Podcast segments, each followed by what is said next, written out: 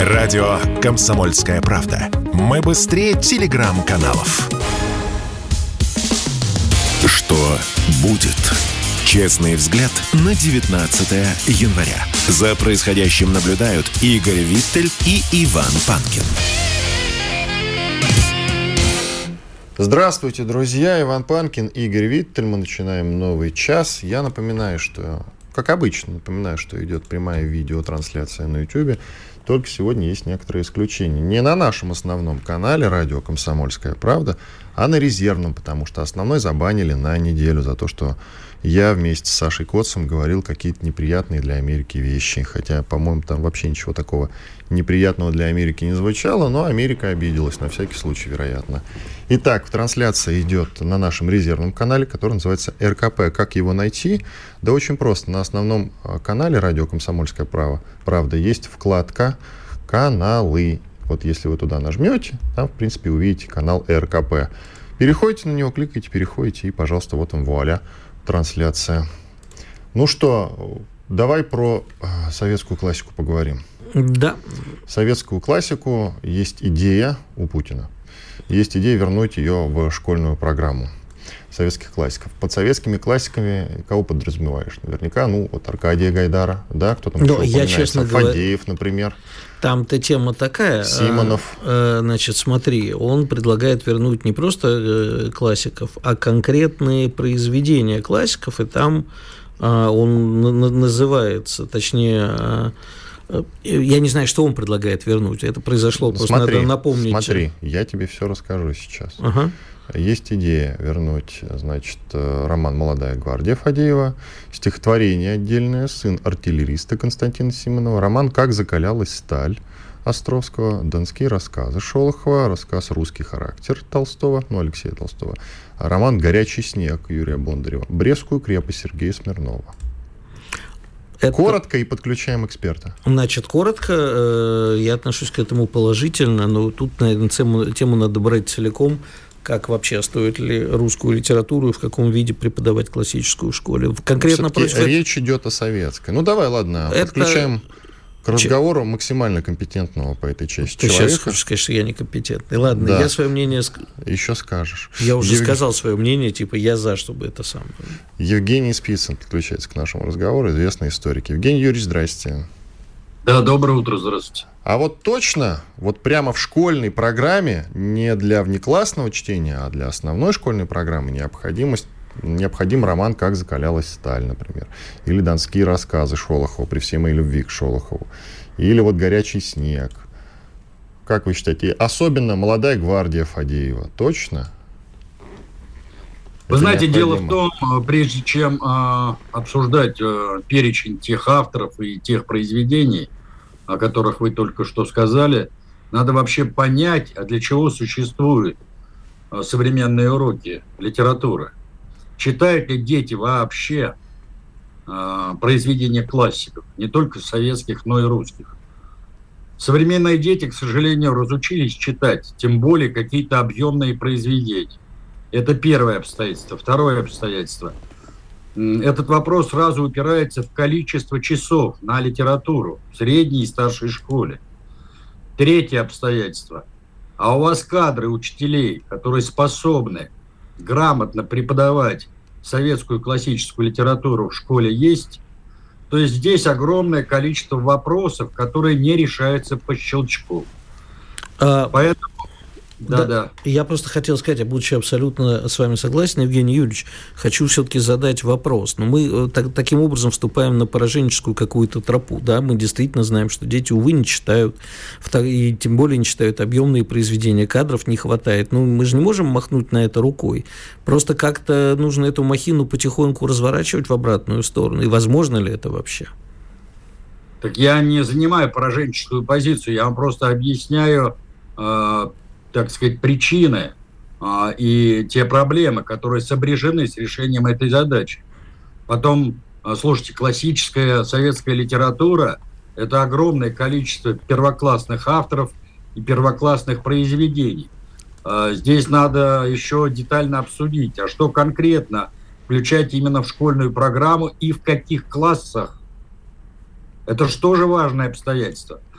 Сейчас я прошу прощения, президент назовет перечень тех произведений, тех авторов, все возьмут под козырек и не обращая внимания вот на эти нюансы, э, значит, э, ставят в программу и Роман Фадеева, и Роман Островского, и произведения там Симонова, Твардовского, Шолохова и так далее. Я вот к этому веду. Значит, э, в свое время, лет, наверное, пять или шесть назад обсуждался так называемый «золотой стандарт» из произведений русской и советской классики. Так этот золотой стандарт замордовали. Во-первых, там сломали немало копий, а потом а, а, определенный пул авторов начал заявлять, а что разве Солженицын не классик русской там или антисоветской литературы? И сломали столько копий. Давайте для начала уберем Солженицына из школьной программы. Может быть, с этого начнем? А он там а есть потом... теперь, простите, я просто не, давно не смотрел школьную программу. Конечно, есть. Угу. Причем, причем в обязательном порядке. Это не внеклассное чтение. Кстати, когда я учился в советской школе, тот же горячий снег Бондарева был вне урочной программы. То есть его проходили, но не... Я а, помню, да. Не на уроках литературы, понимаете? Поэтому я всецело за то, чтобы мы вернули школьную программу выдающиеся произведения выдающихся советских писателей и поэтов. Но прежде чем эту проблему решать в практической плоскости, надо, чтобы специалисты определили вот те все ключевые параметры, о которых я только что сказал. Начинать надо с увеличения количества часов на литературу в средней и старшей школе.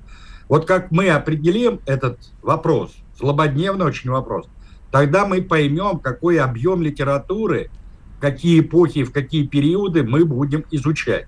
Одно дело, когда литературу изучает 2-3 часа, другое дело, когда 4-5. Согласитесь, это сразу увеличивается объем. Дальше. Что мы будем делать с этими произведениями? Как мы будем их проходить? Либо отрывочно, либо по каким-то сборникам, либо мы будем читать в подлиннике и устраивать дискуссии. То, что было в советской школе. Затем, будем ли мы писать по этим произведениям сочинения, диктанты и изложения? Ведь усвоение этого материала идет в том числе и через такие формы проверки. Но этого нету теперь ничего в школе. Все заменили ЕГЭшными заданиями, то есть галочками, черточками и точками. То есть здесь целая система э, должна быть выстроена. Не просто прочтение, но и изучение этих произведений и контроля качества. Я прошу прощения за мавитон, но контроля качества. Насколько дети вообще усвоили э, школьную программу. Ведь для чего, например, в советской школе устраивали дискуссии по тому же Шолохову, по тому же Симонову, Твардовскому и так далее, и так далее.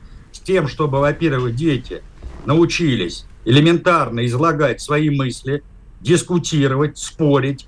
Дальше, с тем, чтобы они понимали прочитанное. А ведь зачастую нас для галочки просто вставят какое-то произведение, а, дети наденут себе наушники, в лучшем случае а, прослушают какую-то аудиокнигу, не утруждая себя чтением, а уж тем более анализом прочитанного. И потом на гора выдаются э, те, значит, э, изложения или сочинения, которых полным-полно специальных решебников. То есть иди в книжный магазин или залезай в интернет, там уже на все случаи жизни готовы сочинения или изложения на любой вкус. И, по сути дела, это превращается в профанацию. То же самое происходит, кстати, практически со всеми учебными предметами, особенно гуманитарного цикла. По истории, что не так, что ли? Точно да, так. К сожалению, так. Ну вот об этом и речь, понимаете? Евгений Юрьевич, ну вот вы констатируете действительно огромную проблему, тут вообще ни с одним словом не поспоришь. Вопрос, э, два вопроса у меня сразу к вам. Первое, как вы предлагаете развернуть эту махину, которая действительно 30 лет как минимум катилась вот в сторону ЕГЭ, Болонской системы и всего того, что мы э, сейчас, плоды чего мы пожираем, особенно в гуманитарных науках. Я-то в ужасе был, потому что я тоже там э, преподавал в высших учебных заведениях литературу и историю, меня в ужас привело, конечно, знание современных школьников.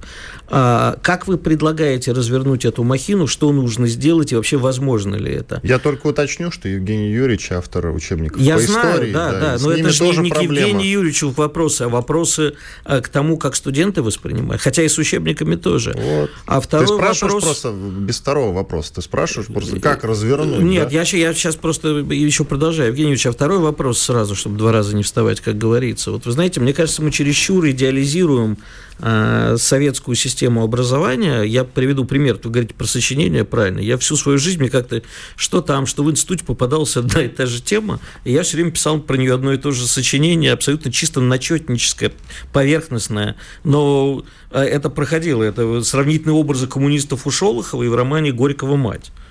Mm-hmm. Да, но вы знаете, я вам хочу сказать, э, что мы все-таки с вами люди уже не молодые и опытные, и понимаем, что система образования не существует в отрыве от э, общественно-экономической системы. Она является производной этой системы. Поэтому восстановить советскую систему образования в условиях буржуазных или квазибуржуазных отношений, безусловно, нельзя. Это первая константа. Вторая константа, она состоит в том, что а, я уже сказал об этом, давайте определимся с тем, сколько часов на литературу мы будем давать в средней и старшей школе. sportkp.ru О спорте, как о жизни.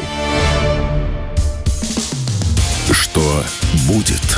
Честный взгляд на 19 января. За происходящим наблюдают Игорь Виттель и Иван Панкин. Итак, что нам делать со школьной программой по литературе? Стоит ли вернуть туда советских классиков? Мы, я, Иван Панкин и Игорь Виттель, обсуждаем с Евгением Спицыным, известным историком. Евгений Юрьевич. Игорь, ну вопрос напомни свой. Я напоминаю, Евгений Юрьевич, вопрос был, что нам делать с этой махиной, и, э, если коротко сказать, не идеализируем мы советскую систему. Нет, ну я уже сказал, что действительно есть такой аспект идеализации советской системы, но в молодости все было краше, лучше, зеленее и так далее, и так далее. И опять-таки советская система образования, она строилась на соответствующем социально-экономическом базе, поэтому вернуть ее, безусловно, нельзя. Продолжу, о чем я сказал. Потом надо решать вопрос синхронизации, например, гуманитарных предметов, той же истории. Если мы проходим историю до советской, прошу прощения, до военной России или до военного Советского Союза, например, изучаем коллективизацию, то тогда э, в строку будет изучение э, шолоховской подлинной, поднятой целины. А если речь идет о войне, и мы изучаем историю Великой Отечественной войны, то вот, пожалуйста, здесь вам и Симонов, и Твардовский, и Шолохов, и Полевой, и кто угодно. Понимаете? Тот же Бондарев со своим горячим снегом. А, поэтому мне кажется, что начинать надо с этого. А, безусловно, надо проредить э, перечень или список тех авторов и тех произведений, которые изучаются в школе, потому что там полным-полно макулатуры. Затем надо создать систему переподготовки или подготовки вообще кадров, потому что многие учителя, которым сейчас 30 и даже 40 лет, собственно говоря, сами советскую литературу не читали. Они проходили ее также галопом по Европам. Если они классиков русской литературы еще более-менее знают, то я вас уверяю, что классиков советской литературы они вообще сами не читали. Как они могут преподавать то, что они не читали сами? Это будет опять-таки профанация. То есть здесь огромное количество проблем. Но начинать надо прежде всего с составления списка авторов и списка литературы, с пересмотра количества часов и с подготовки соответствующих учебных пособий. При этом я хочу сказать, что не надо делать особый акцент на школьный учебник, потому что профессиональный учитель, он вообще-то по учебнику никогда не преподает. Это лишь есть пособие. То же самое касается и детей. Знаете, какие-то наукообразные рассуждения по поводу произведения того или иного автора, они детям в душу вообще не залезут.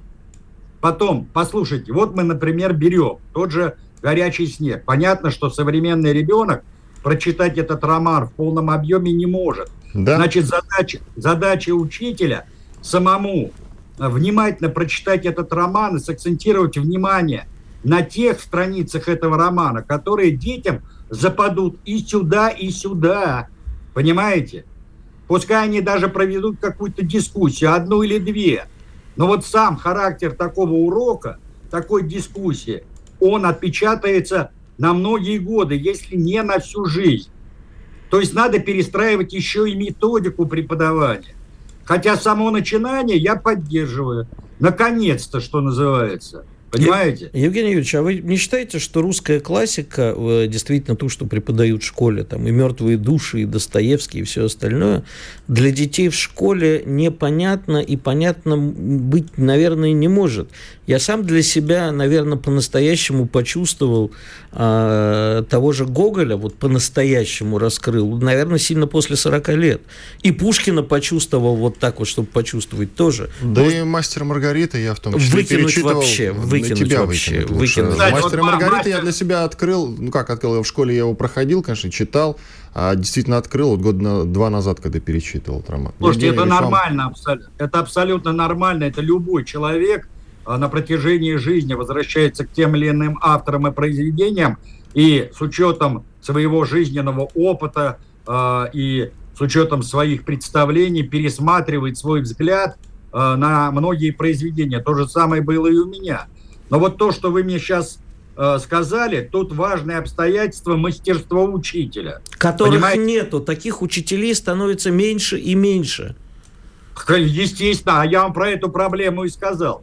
Дальше, вот смотрите, а отбор произведений, вот клеветникам России, о чем шумите вы, народные вити, зачем анафемой грозите вы России, что возмутило вас, волнение Литвы, оставьте этот спор славян между собою, давнишний старый спор уж взвешенный судьбою, которого не разрешите вы. Ведь это стихотворение, это венец творчества Пушкина. И как выдающегося великого литератора, поэта и как великого гражданина. Да на это стихотворение не жалко потратить не то, что урок, а пять уроков. Через это стихотворение можно охватить э, все, так сказать, основные ключевые события не только русской и мировой истории, но и сегодняшнего дня. Значит, все зависит от мастерства того учителя, который приходит в класс. Дальше очень многое зависит от самого класса. Как мы формируем классы? У нас ведь зачастую как идет формирование классов? Вот здесь учится элитка. Неважно, насколько там эти дети, условно говоря, вообще мотивированы учиться. А вот здесь там быдло какое-то. У нас еще внутри школы происходит вот это вот классовое разделение. Давайте честно об этом скажем. И во многом у нас оценки э, и знания учеников оцениваются, исходя именно из этих соображений. А это создает соответствующую атмосферу внутри самого школьного коллектива.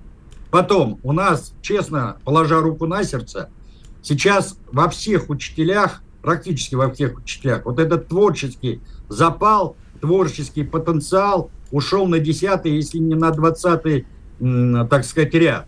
Поскольку учителя превратили в мини-чиновника, который должен постоянно заниматься написанием разного рода отчетов. О каком творчестве мы можем говорить? О каком педагогическом мастерстве?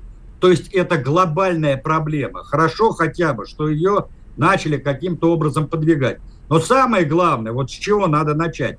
Надо убрать всю макулатуру из школьной курсы э, литературы. А что, Прежде что, всего, что, вот, да, назовите примеры, пожалуйста. Солженицын. Это вот как оселок. Понимаете? Ну, а прощание, ну, там есть же у него неплохие, в общем-то, У него нету ничего неплохого. Солженицын, тире, враг русского советского народа. Вот в моем представлении. Литературный Человек... власовец. Литературный власовец, абсолютно правильно.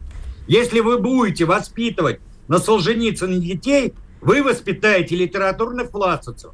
Я вот, кстати, в связи с А что плохого в том же Матрёнином дворе, например? Например. Ну вот, например, вот, например. А что, вы сами а, читали? А, а, а вы читали? А вы читали? Я в школе его читал, да, он, знаете, как-то проникся даже, помню, ничего. Вы знаете, я социалист. Знаете, да дело не в социализме, дело в том, что Солженицына вообще невозможно сложный слог. У него такое количество вычурных, выдуманных глагольных форм, что взрослый человек его прочитать не в состоянии. Но ну, это сейчас не про это, вы про идеологию. Я-то вас да поддерживаю, я что Солженицын надо гнать школьный да программы. я про то, что он литературный властный. Слушайте, в свое время э, Сталин запретил изучать э, народовольческое движение. Ему задали сакраментальный вопрос. А почему? А он сказал, если мы будем воспитывать наше подрастающее поколение на народовольцев, то мы воспитаем террористов. Хороший ответ, но я все-таки преподавал историю народовольческого движения и Вера Засулич, и даже всю эту... Ну, я вам просто в качестве примера привел. А мы вот раз, вы, раз уж вы ушли в историю, Евгений Юрьевич, мы бы хотели еще обсудить, тут Владимир Владимирович поручил представить предложение по разработке учебников по истории. Я согласен, я сейчас не беру ваш учебник, на мой взгляд, он прекрасен. Но вообще те учебники, которые есть, и э, даже не учебники, методика преподавания, без абсолютного попытки даже легкого осмысления механизмов истории, причинно-следственных связей, а заменение одной, замене одной идеологической платформы на другую постоянно. Это катастрофа. Вот что с этим делать? Вообще, возможно ли а, какой-то взвешенный учебник истории и где брать учителей, которые будут объяснять Э, нашим школьникам причинные и следственные связи и механизмы. Я только уточню, что уже лет 10, наверное, муссируются эти разговоры про единый учебник не, истории. Не, не может быть единого, мне кажется. Ну, вот это вопрос уже к господину Спицыну. Пожалуйста, Евгений Да, вы, абсо- вы абсолютно правы. Методологии истории нету как таковой. Вернее, она есть. Только она довольно вычурная, э, и уж тем более не для детей. Понимаете? Хотим мы не хотим, но в советской школе была методология исторического познания и преподавания истории. Истмат, исторический материализм. Ну хорошо, если вы не хотите исповедовать теорию классовой борьбы или теорию освободительного движения по Марксу и по Ленину, но вы хотя бы возьмите за село, что э, мы должны оценивать все события нашей мировой истории конкретно исторически. Вот возьмите хотя бы этот оселок. Я имею в виду с точки зрения оценки событий. Например, оценки декабрьского движения. Евгений Юрьевич, Я... у нас 40 секунд остается. Подытожьте, пожалуйста, коротко. Ну, хорошо, что мы начали движение в этом направлении. Дай бог, чтобы мы его прошли с гораздо меньшим количеством ошибок и не шарахаясь в сторону, то туда, то сюда. Евгений Спицын, огромное. известный российский историк, был с нами на связи. Ну что, есть тебе что добавить-то, а? Да. Ты все вот вначале хотел побольше поговорить. Да. Говорил мне, что я тебя перебил. Нет, мне есть что добавить. Для меня, конечно, мы поняли такой пласт проблем, и я вижу, что грустно все это. Если тебя спросят, что слушаешь, ответь уверенно. Радио «Комсомольская правда». Ведь Радио КП – это самая топовая информация о потребительском рынке, инвестициях и экономических трендах. Что будет? Честный взгляд на 19 января. За происходящим наблюдают Игорь Виттель и Иван Панкин.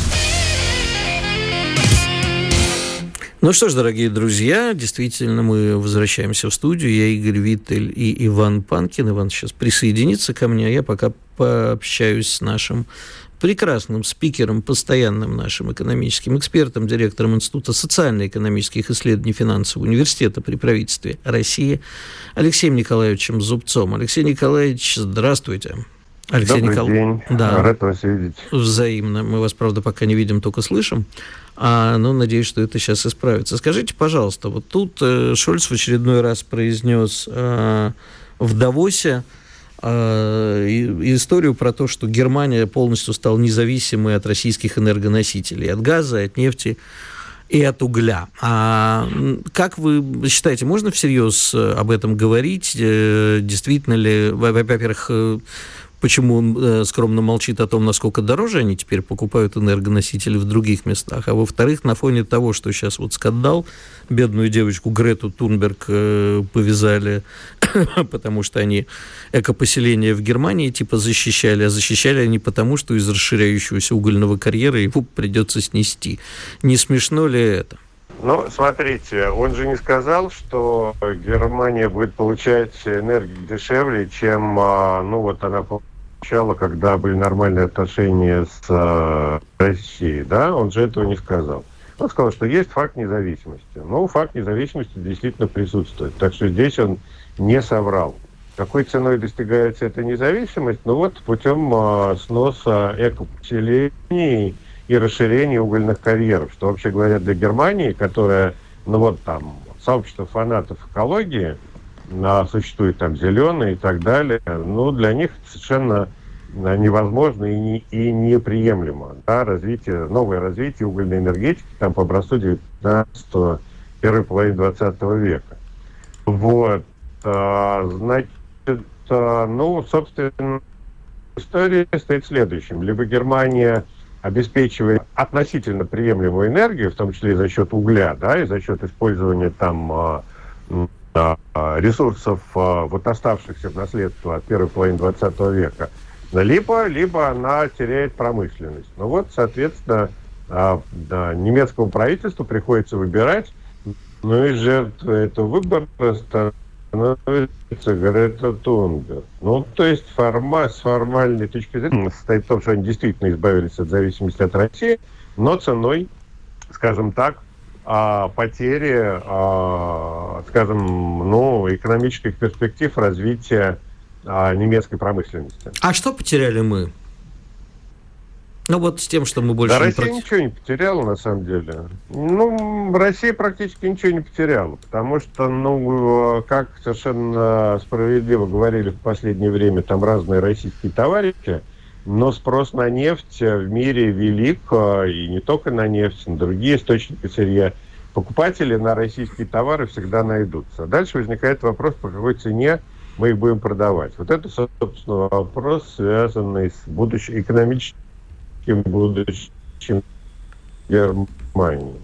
Да, но тут еще возникает... Но товары у нас проблемы. Проблемы все-таки со связью. Давайте да, да, подключим сейчас... Э, Алексея Зубца, директора да. Института социально-экономических исследований финансового университета при правительстве России. Пока мы коротко с тобой можем поговорить. Да, вот мы как раз хотели поговорить про новость со Сбером, я думаю. Который... Сбербанк, да, mm. который наконец вошел в Крым, не прошло и 10 лет. Спасибо большое, дорогой Сбербанк. Я бы хотел, правда, услышать э, мнение Алексея Зубца на этот счет, но и мнение Виттеля я бы тоже послушал. А мнение говоря. мое простое. То есть... Стоит ли этому вообще? Все радуются. А я вот думаю, по-моему, новость довольно позорная, если честно. Ну, что значит позорная? Ну... Нет, спасибо, что наконец-то. Да? Спасибо, что живой. Помнишь, как пел Высоцкий? Да. Ну, что значит позор... позорная? Начиная с 2014 года наши крупные, это же не только Сбербанк, я сейчас уже не, не, не готов там сказать э, тебе на память, кто из них, э, кто из наших крупных фирм работал в Крыму, а кто нет. Но в целом это выглядело достаточно позорно, действительно, но люди должны были выбирать э, российские бизнесмены.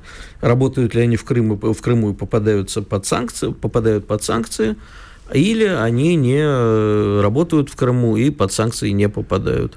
Ну а теперь снова подключается Алексей Зубец, директор Института социально-экономических исследований Финансового университета при правительстве России. Что Нет, просто про, про, нет, я просто хочу сказать, что про Сбербанк мы с Алексеем Николаевичем поговорим позже. Я хочу вот про Германию Давай, продолжить. давай, угу. про Германию. Давай. Алексей Николаевич, вы с нами? Так. Алексей Николаевич. Опять Нет, все, проблемы. Я так понял, что все-таки проблемы со связью. Вот. А, Не будем мучиться, с значит, тобой поговорим. А получилось да. со Сбербанком следующее. Знаешь, как говорят э, в старом анекдоте, и денег не заработала, с пацанами нехорошо получилось. Под санкции все равно все угодили, поэтому сейчас, ну, естественно, будут постепенно идти работать в Крым. Думаешь, что все прям ринутся? Ну, а не, я, кстати, не, не, не ринутся, это не одномоментный такой момент. Ну, слушай, я бы на самом деле вот...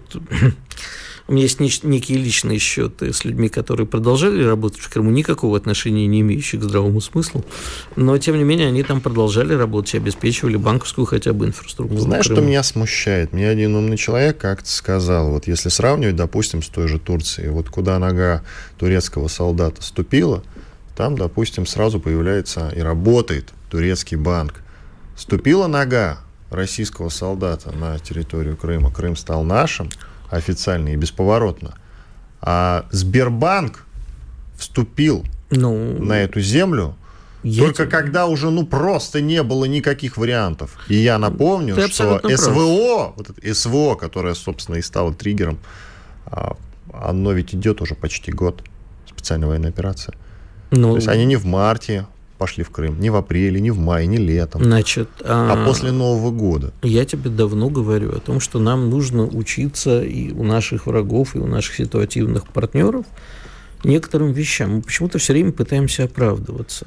Нам не надо оправдываться. Было же понятно в 2014 что все закончится, если мы не продолжим сейчас не возьмем сразу Донбасс, все закончится этим. Но у нас постоянно, понимаешь, надо брать на Израиль, смотреть на Израиль, плевать ему. Да. Ему плевать на да. то, что происходит. Америке плевать, кто ее обвиняет в, в том, чем? что она это делает. Я вот накануне говорил об Понимаешь, этом, да. я с одной стороны считаю, что, конечно, это плохо. Мы должны быть антиамерикой. Мы должны вот так аморально себя не вести. Но получается, что это принимают за нашу слабость. Ну, раз так получилось, ребята, вы сами разбудили этого зверя то есть нас. Вот теперь кушайте, не обляпались. Про зверя понятно, а как, все-таки... Знаешь, на Украине есть хорошая поговорка. Видели очи, что куповали, теперь ишьте хоть по власти. Видели глаза, что покупали, вот теперь жрите, не обляпайтесь. Поэтому... То есть украинский язык все-таки отменять не будем, на самом деле, да? Ну, я, у меня детство прошло в Киеве, я знаю хорошо украинский язык. Меня можно на передовую с этим пускать, я могу быть военным этим переводчиком. мы сейчас и займемся, кстати, ну, этим вопросом. Хорошо. Вот выйдем из Только они сегодня. почему-то, когда их берут в плен, все по-русски начинают разговаривать. И вообще тоже обратить... А тебя, если возьмут в плен, на каком заговоришь? О, я знаю много языков, я бог бог. Но фарси начну. Смешно бы это не звучало, и тем не менее, как ты считаешь? фарси начну Ну вот как, допустим, тот же Герман Греф, ну. аргументировал это Путину. Владимир Владимирович, мы не можем зайти в Крым, Прости, потому пожалуйста. что что? А, а, потому что. А как они все остальное вообще, аргументируют? Да, да. А, Герман говорит, потому ну, что и все, как бы, да? И да, дальше но как же мы тогда не сможем работать? У нас все остановится, мы же от свифта нас отключат. Причем отключили, знаешь, кто? От свифта, я, я, Да, кто да призывал... Это старая программа, на самом деле. Да, и дело не в этом. Не Ты знаешь, кто, оказывается, был э, главным зачинал и орал, что нужно отключить э, Россию от свифта? Болгары. Вот сволочь, а. Понимаешь, сколько было пролитой русской крови за освобождение болгар? А вот, пожалуйста, получите. Черногорцы, которые кричали, что нас вместе с Россией 150 миллионов. А теперь что? Полив... Поливать и в НАТО? Не, ну там же и Северная Македония какая-нибудь. Ну, Северная Македония. Ну, тоже осколки. Северная Македония, которая уже, знаешь, ну, это, это которая позор. в НАТО вступила Это позорно, назад, когда да. твоя страна согласилась сама себя переименовать, в общем-то, потому что были претензии у греков, были претензии у албанцев, у кого-то. Пошли навстречу, чтобы стать частью европейской семьи. И опять-таки денег не заработали, с пацанами нехорошо получилось. Была... Ну как Кр... нехорошо получилось? Была Они республика в, в составе Югославии. А чем закончилось?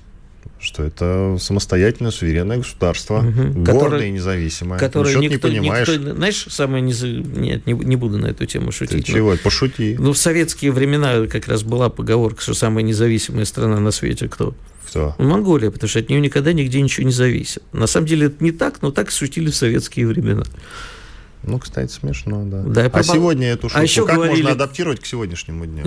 Ну, Монголия... Болгария? А, да, все, э, ну это еще тоже в советские времена говорили, курица не птица, Болгария не за граница. Ну, собственно, ничего не изменилось. Ну, вот пор, видишь, да. ну, мне, мне вот это их подлость на самом деле. А тогда ну, пост, бывший премьер Болгарии, это Кирилл Петков, вот он и э, почему-то только сейчас газета «Вельт» начала расследование, и выяснилось, что, что такое вот у нас э, происходит. А, надо сказать, Э, еще одна новость нехорошая, связанная с Болгарией. Оказывается, болгары поставляли вооружение на Украине, Украину. да, тайком поставляли, Причем конечно. тайком это делали. Тут любопытный момент. У них вооружений-то немного. Сами болгары очень сокрушаются по поводу того, что у них своей армии толком-то нет. И если НАТО за них не вступится, в случае чего, то им, по сути, нечем знаешь, защищаться. я хочу сказать болгарам и всем прочим, а, которые так поступают, знаешь, у Бродского было «будете вы хрипеть, царапая край матраса», строчки из Александра, а не брехню Тараса. Вот когда их прижмет, сволочей, чем-нибудь, Россия больше на помощь не придет никогда. Давайте, передавайте, а еще, ребята. Да, а еще у, Бол... у Бродского есть замечательное «Прощевайте, хохлы». Это все из того же стихотворения. Да. Иван Панкин, Игорь Виттель. Мы уходим сейчас на перерыв. После этого продолжим. Оставайтесь с нами, никуда не переключайтесь. Радио «Комсомольская правда». Радио «Комсомольская правда». Никаких фейков, только правда. Что будет? Честный взгляд на 19 января. За происходящим наблюдают Игорь Виттель и Иван Панкин. Иван Панкин, Игорь Виттель. Мы продолжаем финальную часть нашего сегодняшнего эфира. И на самом деле я бы хотел ее начать немножечко нестандартно. Я не успел высказаться, так случилось, когда мы со Спицыным обсуждали учебники по истории и, конечно, школьную программу по литературе. Ведь инициатива-то исходила, и нам в чатике много по этому поводу пишут. Я просто хотел развернуть пошире мысль, которую мы как раз недообсудили. Так вот, Путину-то это предложил создатель передвижного музея вещеблокадного Ленинграда, Валерий Исаков, блокадник, блокадник сам, да. Это он выступил за то, чтобы в школах преподавались, в частности, я еще раз это все напомню, роман «Молодая гвардия» Александра Фадеева, стихотворение «Сын артиллериста» Константина Симонова, роман «Как закалялась сталь» Николая Островского, донские рассказы Шолохова, рассказ «Русский характер» Алексея Толстого, роман «Горячий снег» Юрия Бондарева и «Брестская крепость» Сергея Смирнова. Это если судить по тому списку, который вот сейчас я читаю, но на РИА Новостях. И Я вот думаю, далеко ли мы зайдем, если э, Путин будет брать на карандаш все, что ему говорят, допустим, вот подходя на улице или на каких-то встречах. Он поддержал эту идею. И вот вопрос. А он это сделал из уважения все-таки к блокаднику? Я надеюсь, что это именно так. Или из уважения к замечательной советской литературе, которая глобально прекрасна разумеется, как и все советское, и Путин ко всему советскому. У него, конечно, сложное отношение к Советскому Союзу, но тем не менее. Все советское ему приятно и замечательно. Так вот, вопрос. Владимир Путин по какой причине поддержал эту инициативу? Я, думаю, Я что... надеюсь, просто из уважения он сказал блокаднику, все окей, все будет. Ну, понимаешь... На деле, на деле, ну. я надеюсь, дальше этого разговора ситуация не пойдет. Потому что если на каждой встрече реально будет браться на карандаш всякая инициатива, исходящая от того или иного человека, то, ну, реально инициатив будет очень много. И что? Значит, есть много инициатив. К сожалению, система выстроена так, что у нас один э, да, это ушло в, в новости. Да. Это ушло в новости. И как бы действительно и Спицын об этом сказал, чиновники не взяли это на вооружение сразу же.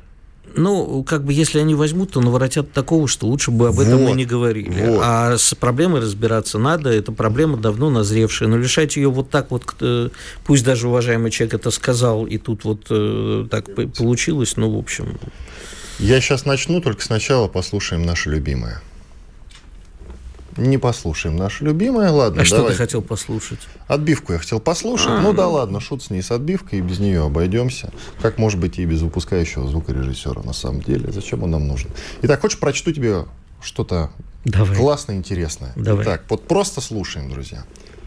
Сегодня был ужасный день, и не стоит меня убеждать, что в каждом дне есть что-то хорошее. Я вижу, что мир наш полон зла, и хотя добро все же проявляется, радость и счастье лишь временно.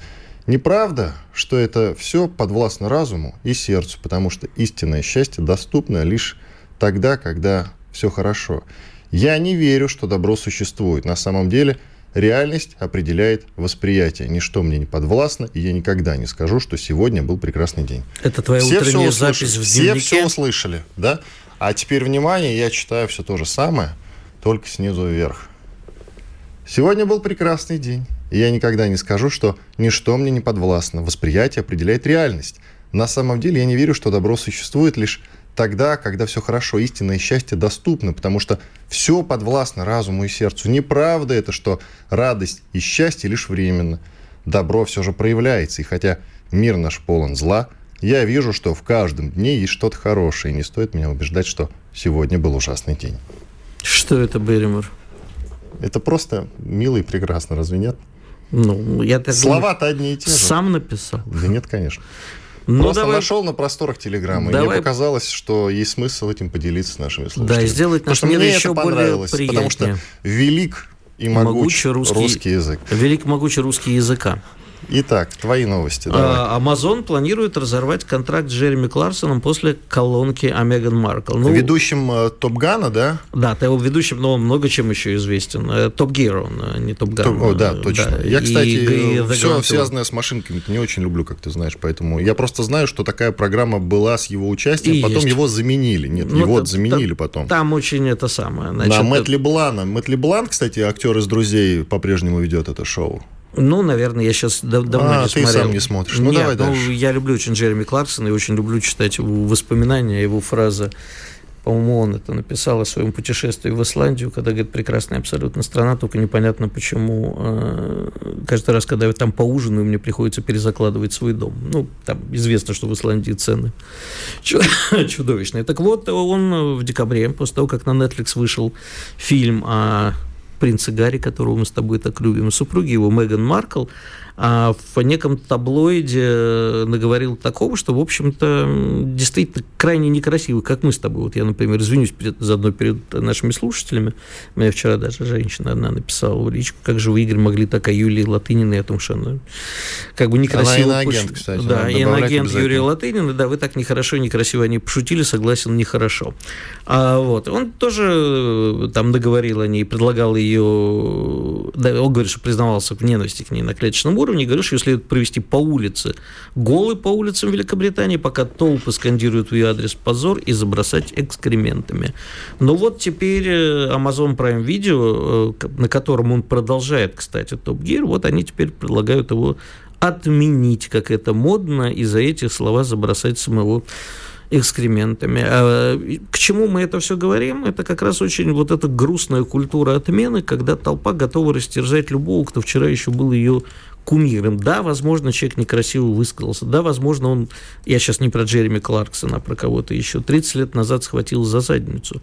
Причем часто по взаимному согласию. Но когда начинают отменять, и у нас то же самое, к сожалению, в политике, не всегда а, надо отменять. Давайте не бросаться тем самым в тех, кто еще вчера был нашими кумирами. Еще одна хорошая новость, я прямо даже не... А, ну, во-первых, нужно да, сказать, что Банк России выпустил детскую игру «Экономикум» для повышения финансовой грамотности России, и в ней... Нужно... Россиян.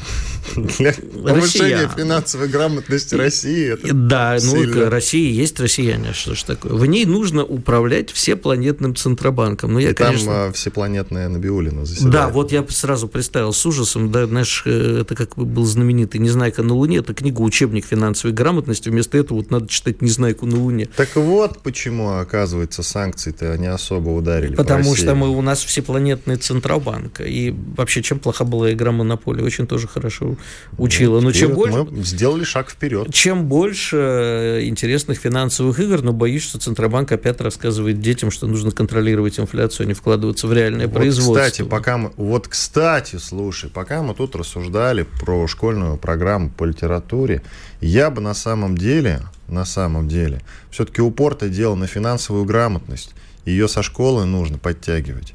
И вот эта игра, может быть, это первый шажок, на Возможно. самом деле. Но вот, кстати... Купишь, кстати, себе, зайди, еще... купи, поиграем как-нибудь. Э, Будет смешно, если ты, экономический обозреватель, мне продашь. Ты знаешь, я недавно, будучи в музее Ельцина, там стоят э, автоматы, на которых нужно попытаться опять выиграть в игру с ваучерами. И я, конечно, заработал там в этот раз большой капитал. Жалко, что я не был таким умным тогда. Помнишь сцену из замечательного советского фильма «Гараж», когда там один из персонажей сказал, сказал, что я за гараж готов родину продать. Нет, там было не так. Именно я за этот так. гараж родину продал, там поворачивался, не все смотрят, дачу с тремя березками. И что ему говорит а вот один из персонажей? Факт продажи родины попрошу запротоколировать а, отдельно. А, так точно. вот, факт, значит, факт Э, посещение Ельцин-центра Виттелем попрошу запротоколировать отдельно. Я его неоднократно посещал. Я не буду ничего сейчас про него говорить, иначе меня разорвет на тысячу маленьких Виттелей от злости. А, значит, э, тут вот Fox News очередной еще раскопал. Оказывается, кто бы мог подумать, Джордж Сорос долгие годы платил 54 влиятельным деятелям СМИ, среди которых журналисты из CNN, NBC, CBS, Bloomberg, NPR и Вашингтон – пост и потратил на это 131 миллион долларов, чтобы 253 медиа-издания освещали мировые события в нужном ему ключе. Причем платил всем, и репортерам, и ведущим, и редакторам. Ну, правильно Только делал. нам с тобой от Сороса ничего не досталось, но зато совесть Может наша быть, чиста. Э, слава богу, иначе нас признали бы иноагентами. А, ну, во-первых, меня удивляет это де- де- детское такое удивление, прости за тавтологию, что оказывается в самой честной и неподкупной прессе все было куплено. А еще хотелось бы узнать, кому он в нашей стране компания платила. Да всем. Да практически тоже Слушай, всем. в 90-х, в начале нулевых, да вплоть до, кстати, до десятых годов фондов Сороса хватало в России. А Что, еще одна новость коротко. В Британии хотят урезать право граждан на протесты, расширить полномочия полиции. Риши Сунак заявил, у нас, не, или Сунак, он совсем путаю. Сунок он. Сунак, да, все правильно. Сам у, ты нас, Сунак. у нас не может быть протестов, проводимых небольшим меньшинством, которые нарушают жизнь простых людей. Это неприемлемо, и мы собираемся положить этому конец. Но если бы тут эта новость вышла, где Положить на них конец, я не расслышал. положить этому конец. А, Ну и последнее, что я хочу сказать, поскольку у нас минута остается, прекрасная, очень веселая новость. В э, Зоопарк в Канаде предложил необычную акцию к Дню Святого Валентина. Предложил купить тараканов, назвать в честь человека, который вас бросил, и получить возможность отправить недругу электронный сертификат, который подтверждает так присвоение. недругу или бросившему? Ну, нет, ну там, там, ну это и есть недруг, а что такое? Нет, недруг, это я, допустим, тебе могу послать таракана. А, ну хоть ты признаешься. Ну хорошо, как... главное, чтобы ты не был моим бывшим возлюбленным, дорогой. Это- Я тебе поэтому уточняю. Я- Только, значит, бывшим возлюбленным можно или Я недругом х- глобально? Нет, там написано про бывших возлюбленных. Я хочу всем, кто меня бросил, и всем, кого бросил, я обязательно на это 14 февраля послать кучу всяких Тараканов? разных... э, насеко- не- Есть насекомые поинтереснее. Одно я прям скорпиона пришлю. Иван Панкин и Игорь Виттель были с вами, были здесь, остались довольны. Вернемся завтра. Спасибо за внимание. Чтобы получать еще больше информации и эксклюзивных материалов, присоединяйтесь к радио «Комсомольская правда» в соцсетях. В отечественных социальных сетях. Смотрите новые выпуски на Рутьюбе, читайте телеграм-канал, добавляйтесь в друзья ВКонтакте, подписывайтесь, смотрите и слушайте. Радио «Комсомольская правда». Самая оперативная и проверенная информация в эфире и соцсетях.